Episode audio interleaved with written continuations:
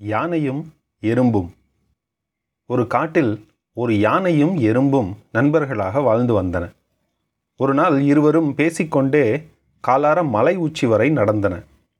அப்போது அந்த யானை எறும்பிடம் ஜம்பமாக நான் பலமாக மூச்சு விட்டால் கூட நீ பறந்து போவாய் என்று ஏளனமாக குறிச்சிரித்தது அந்த யானைக்கு எப்போதுமே தான் வலியவன் பெரியவன் என்ற தலைக்கணம் இருந்தது. திடீரென்று அப்போது பூமி குலுங்கி காலடியில் நிலம் பிளந்தது. அதிர்ந்த யானை கீழே விழுந்து முன்னங்காலை முறித்து கொண்டது.